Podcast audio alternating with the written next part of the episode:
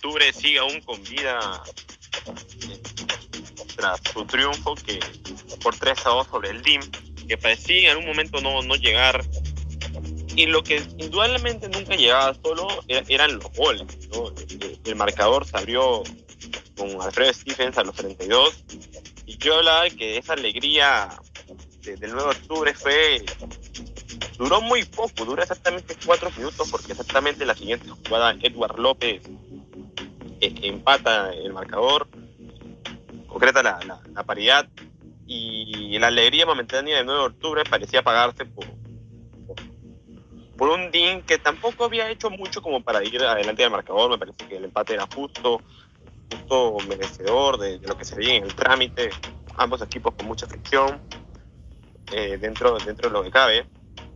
Y esta fricción se vio aumentada aún más en, en la segunda etapa de, del juego, cuando en el inicio eh, el arquero Jorge Pinos eh, fue impactado a través de un objeto por la tribuna donde en este caso se ubicaba los hinchas del DIC, ¿no? Se demoramos ahí un par de cinco minutos por lo menos entre que lo vendaban, lo, lo atendían al portero y luego recién ahí se pudo comenzar y exactamente en la siguiente jugada, Andrés Mosquera, el arquero del DIM, es impactado contra Marcos Canga. Eh, y también se, demoró ahí un poco más también el juego en poder volverse a reiniciar, pues el arquero también quedó golpeado. Toda esta fricción también hizo que traigan también más goles. Eh, exactamente llegaron tres goles en 11 minutos, ¿no? Primero Kevin Becerra de, izquierda, vuelve a traerle la felicidad a 9 de octubre, que sigue ilusionándose, porque hacían cuatro puntos estando 2 a 1 y se metían a la pelea dentro de este grupo que están tan parejos, todo, todo está muy acotado.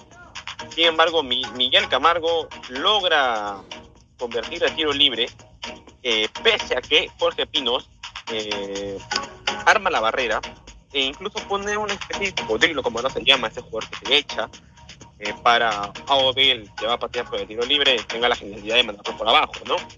Eh, Pinos, convencido que, de que Camargo lo tiene por encima de la barrera, roba un paso. Sin embargo, Miguel, eh, vivo él, pillo, se da cuenta de esto y, y decide pegarle al primer palo del arquero, ¿no? Ya cuando Pinos quiere reaccionar y, volver, ya, ya no puede y es tarde.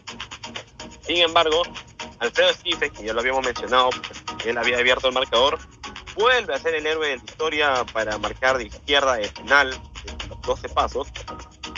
Y los 20 minutos que, que restaron fueron aún, aún mucho más de fricción, ¿no? Hubieron más amplillas, más, Javier Méndez se había expulsado.